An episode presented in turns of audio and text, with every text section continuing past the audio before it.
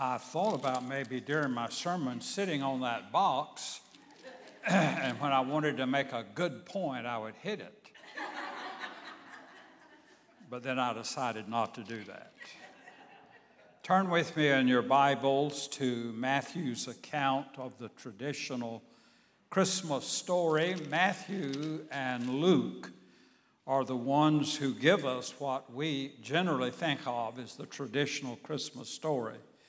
John, on the other hand, gives us a kind of a theological approach. In the beginning was the Word, and the Word was with God, and the Word was God, and the Word, referring to Christ, became flesh and dwelt among us. Of course, Mark begins with the life of John the Baptist. So today we want to begin in verse 18. This is a beautiful story and it is an important story. this is how the birth of Jesus Christ came about. His mother Mary was pledged to be married to Joseph, but before they came together, she was found to be with child through the Holy Spirit. And because Joseph, her husband, was a righteous man, he did not want to expose her to public disgrace. He had in mind to divorce her quietly. But after he had considered this, an angel of the Lord appeared to him in a dream and said, Joseph, son of David, do not be afraid to take Mary home as your wife, because what is conceived in her is from the Holy Spirit. She will give birth to a son, and you are to give him the name Jesus, because he will save his people from their sins. And all this took place to fulfill what the Lord had said through the prophet. The virgin will be with child and will give birth to a son, and they will call him Emmanuel, which means God with us. If you had been a newspaper reporter in the year 1809 and happened to be in a little town called Hodgenville, Kentucky, you would have not taken notice that a man by the name of Tom Lincoln's wife had a son. It was not noteworthy because in Europe, Napoleon was waging war and that was the big news. Battles are always more important than babies being born. But we must know that in 1809 there were several people born that made their mark on the world. Oliver Wendell Holmes, Elizabeth Barrett Browning, Alfred Lord Tennyson, Felix Mendelssohn, and Tom's son, Abraham Lincoln, were born in 1809. The birth of Jesus was not reported in the Bethlehem Times. This baby was put in a feed trough. Not much was noticed about him except the angels and holy God who sent his son. Because of Jesus, he literally changed the world. Up until a few years ago, we used to count our time. It's changed now because our nation generally is becoming more secular.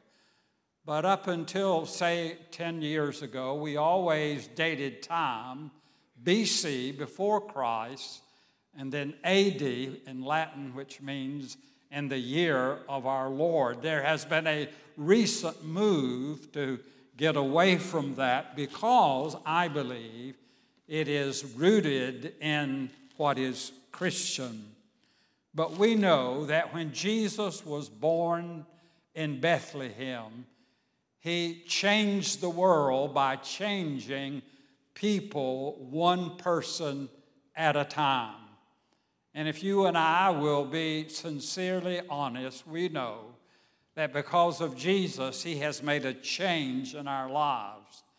He has called us out of darkness into His marvelous light. He was born in a little route to town called Bethlehem, which in Hebrew means the house of bread.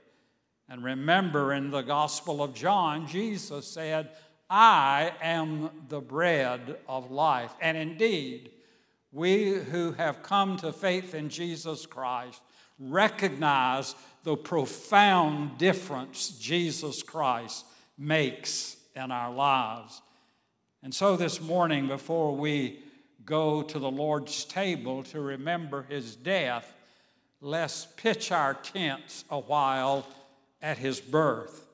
Because his birth was a miraculous birth. Four times in the text that I read, the Holy Spirit alludes to the fact that Jesus was born of a virgin. This is how the birth of Jesus came about. His mother Mary was pledged to be married to Joseph, but before they came together, she was found to be with child through the Holy Spirit. Now, what we call that is a virgin birth. And not only does it say that here in verse 18, but also in verse 20 verse 23 and verse 25 tells us that the birth of Jesus was a miraculous birth. And the question is why is it so important to believe that Jesus was born of a virgin? Let me hasten to say that until about 1979 or 80, there were a number of preachers in the pulpit of Southern Baptist churches who did not believe that it was important for Jesus to be born of a virgin. Now, that may be hard to believe, but it's true. I graduated from Southeastern Seminary at Wake Forest in 1971. I will not forget the day when I was sitting in some class. Apparently, we were talking about theology or something, I can't remember. And this young man in front of me, he turned around and said to me, I could care less if Jesus was born of a virgin. Even today, there are denominations who say they are Christian but do not believe that Jesus' birth was a miraculous birth. And the reason is is because it is not logical and it defies science. I say to you today that it is important because two or three reasons. If we do not embrace the miraculous birth of Jesus, what we do is to deny what the Word of God says. Both in Isaiah and in Matthew and in other places, the Bible, the Holy Spirit, the Word of God makes it crystal clear that Jesus, born in Bethlehem, came to us miraculously. And so to set it aside means that we simply do not believe the scriptures because it defies our logic. It goes beyond what science teaches us. To deny the virgin birth denies the power of God. It is the power of God that goes beyond logic. It is the power of God that enabled Jesus to raise Lazarus from the dead. It is the power of God that created the universe. And if this great God can do that, he can bring about a virgin birth. Therefore, we who are Christians know that it is true but if we deny the virgin birth, we deny that God is all powerful.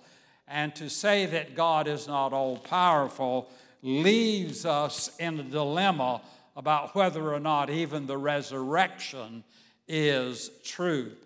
I remember one day in a class that was being taught by an eminent scholar from England, and we were in the Old Testament. It was a class in Old Testament.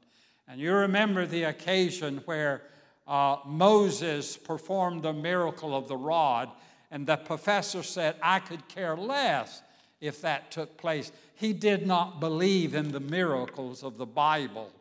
And so I say to you today, as we get ready to celebrate Advent, as we think about what Christmas means to us, It is imperatively true that we must accept as fact that Jesus was born of a virgin.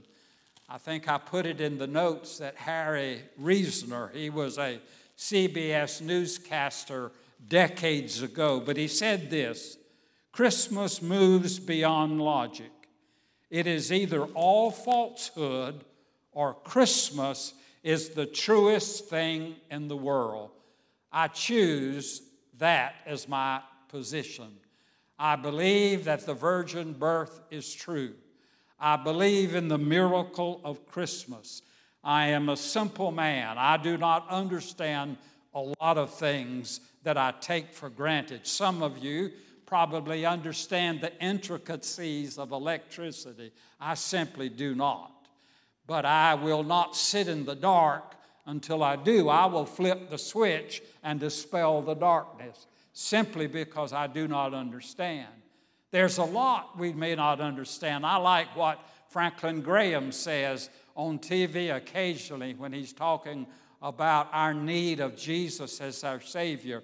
And he says, I do not understand everything in the Bible, but I believe it all. And I do not understand everything in the Bible, but I believe that God is all powerful. I believe that in the beginning, God created the heavens and the earth. I believe that man is the crown of God's creation. I believe that every human life is sacred, and I believe the Bible is true. And so we must be careful that we do not deny the miraculous birth of our Lord because it speaks to the very character of God, the Holy Spirit, in giving us the scripture. Secondly, at birth, this Christmas child was given a special name. In verse 21, listen to what it says. It tells us in verse 24 she will give birth to a son, and you are to give him the name Jesus, because he will save his people from their sins. I think probably you already know that the, the name Jesus was not an uncommon name, not only in the day when Jesus was born, but even today. In the Hispanic world, there are a number of people who will be called Jesus. But this was a special name because this was a special child born in a special way. And it means the Lord is salvation. The corresponding name to Jesus in the Old Testament is Joshua. The Lord saves, the Lord is salvation. And it was not Joseph or Mary who chose the name Jesus, it was the counsel of Almighty God. It was the angel who said to Joseph, Call his name Jesus, for he will save his people from their sins. And it was Jesus in the book of Revelation who said, Behold, I stand at the door and knock. If any man will open the door, the mission of Jesus was not just to be born and be put in a feed trough and to have some romantic concept of the birth of Jesus. Jesus was born because he is the Savior of the world. Jesus, uh, Nicodemus was told by our Lord, Nicodemus, in all of your learning, what you need is to be born again. I think of what's happening in our world today and all the intellectuals that give us all their opinions and, and the politician who promise all the things that they never bring to pass. What the world needs is to understand that God has given us a son and we call him Jesus. Why? Because he shall save his people from their sins. And so today, as we look forward to Christmas, we recognize that he has a special name because he was a special child given a sacred mission which ultimately went to the cross and shed his blood. And it was the resurrection that was God's response that Jesus' death was acceptable in his sight. And today we will go to the Lord's table. And by the way, we, we remember that on one occasion they said that it was the common people who heard our Lord. Oftentimes, the people who think they are the smartest or the greatest or the best are the ones who reject the Christian faith.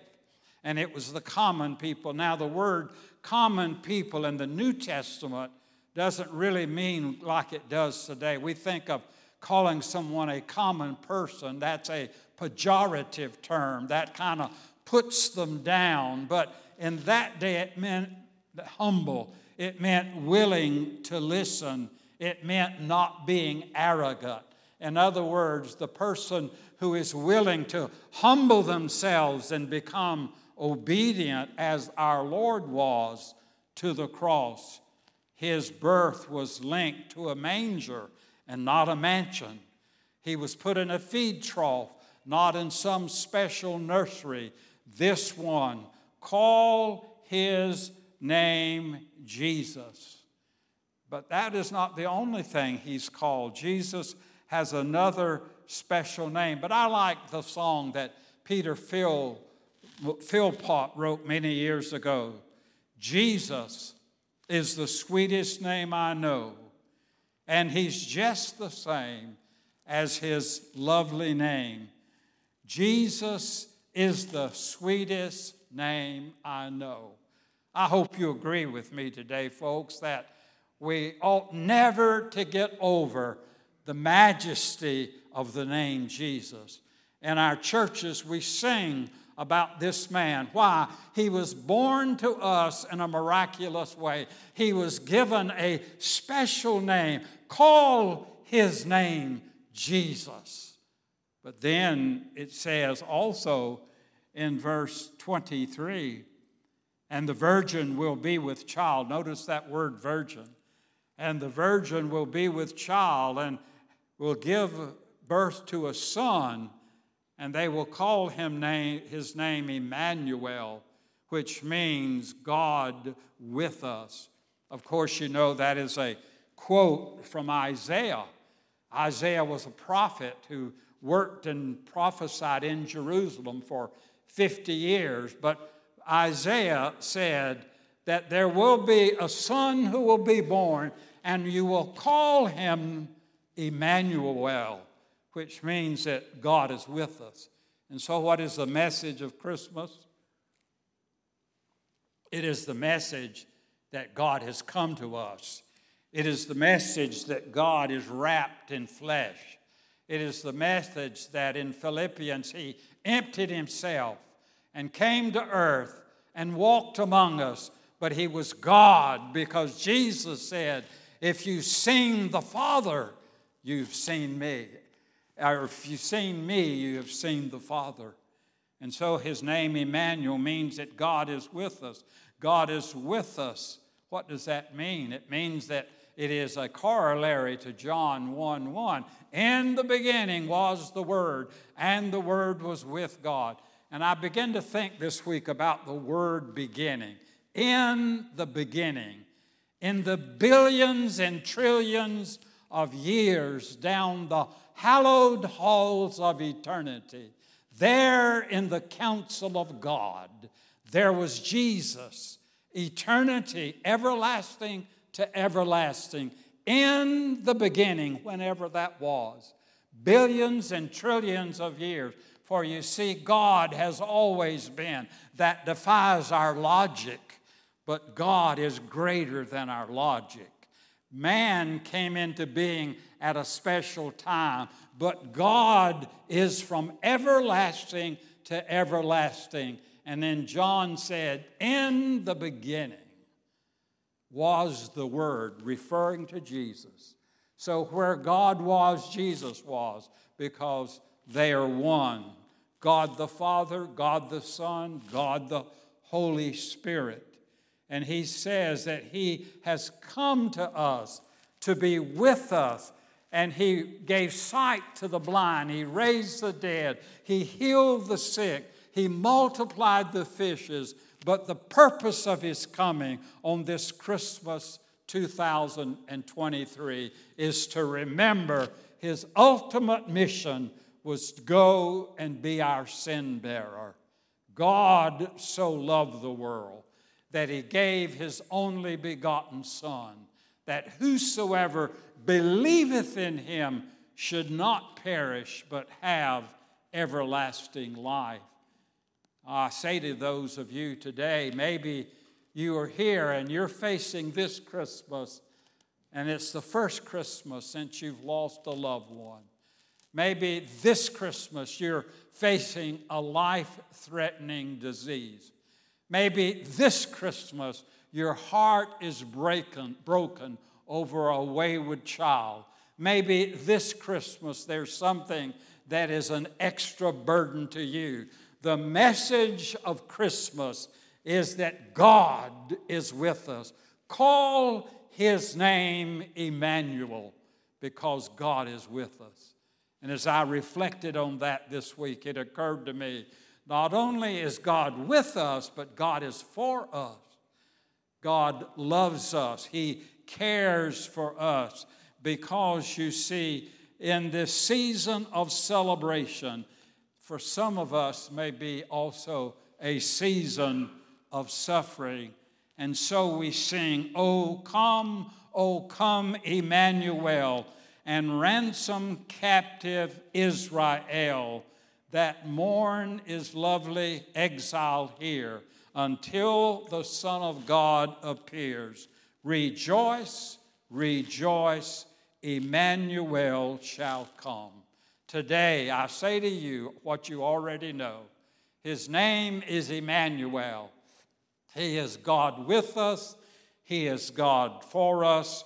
Therefore, He brings the wonderful news that God loves us and He cares for us.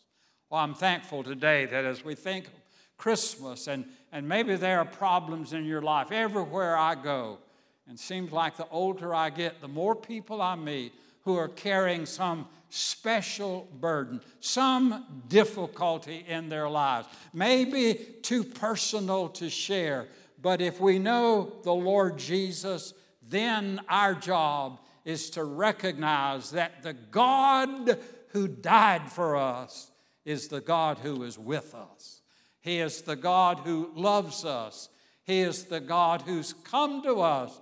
And He said, Take my yoke upon you and learn of me. My burden is easy.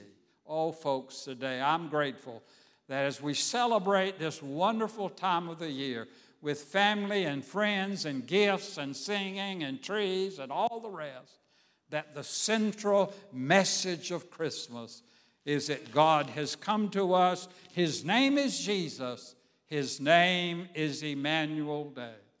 Our day in which we live is a divided day. We are divided in this nation. We seem to be divided in the world. I never thought I would live today to see America have such blatant, three dimensional anti Semitic feelings. It's in our universities. By the way, did you know Harvard has been in our news uh, a lot? Um, it occurred to me that uh, it started, by the way, as a training school for preachers, Harvard. And in their little emblem, they have three books, and it's called Veritas. That's a Latin word for truth. And those three books represent the Bible. Now, they don't tell you that, but that's what it began in, in its beginning. And today, it is, uh, in other words, if you're smart, don't go to Harvard because they just indoctrinate you. I said one time in a sermon at Franklin Heights, I said they, they teach more truth at an average Christian little grammar school than they do at Harvard University. Folks, we're living in a t- time that requires our prayers. The anti Semitism bothers me. Folks, the Jews are the people that God has chosen. And there's a lot about prophecy I don't know, but you're always going to be on the safe side when you pray for Israel rather than being anti Jewish. I grew up in a, a community that was multicultural. I went to Savannah High School, and there were kids there that were Polish and Greek and Jewish. Some of my in my uh, class was the boy's name Aaron Levy. That's about as Jewish as you can get. Another one was named Jules Paderewski. In fact, one or two people thought we looked alike because of my nose.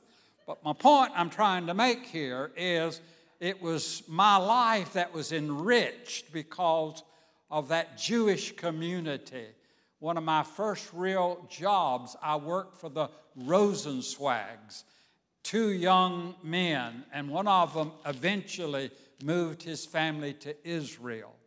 There's a lot I don't know, but I do know that according to the Word of God, Israel is the apple of God's eye. And it disturbs me. But at this date, this late date, we who are Christians, we celebrate the birth of our Lord. And so as I close, let me close with something that happened maybe 20, 25 years ago.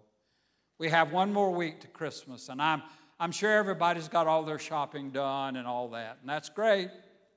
But my wife and I, about a week or so before Christmas, it was a, a gentle rain that was falling, and we, we were coming out of the Outback restaurant. It was just almost dark. And this lady came into the parking lot, rolled down her window, and she said, Sir, could you tell me how to get to the mall? Well, of course, in my expert way of telling directions, I gave her how to get to the mall. And she went out of the parking lot, and she would have had to been stupid not to find those good directions to the mall. And later on, it occurred to me that a lot of people at Christmas time are looking for the mall, but are missing the Messiah. And, folks, in all that we do at Christmas, I'm not against the mall. I'm not against gifts. I'm not against buying your grandchildren all that stuff they'll get rid of in a week or two. I'm not against that. But, oh, folks, let's don't know where the mall is and forget where Jesus is. The mall and the Messiah. Christmas is about the Messiah. And my prayer for me and for you this week is that we celebrate that God in Christ has come to us, Emmanuel, Jesus, the gift of God that brings us eternal life. Let us pray. Father, we thank you today for your word. Oh, Father, there are things we don't understand, but Lord, we accept it because you are our great God. You are a miracle working God. You answer prayer. You are with us in our troubled spirits. You tell us, don't be anxious, but in everything by prayer and supplication, let your requests be made known unto God and the peace of God that passes all understanding will guard your hearts and your minds in Christ Jesus. Oh, Lord, I need that verse so much, and I thank you that it's for me and everybody in this building today. May we have a Christmas that is centered in the Messiah. And I make this prayer in Christ's name. Amen.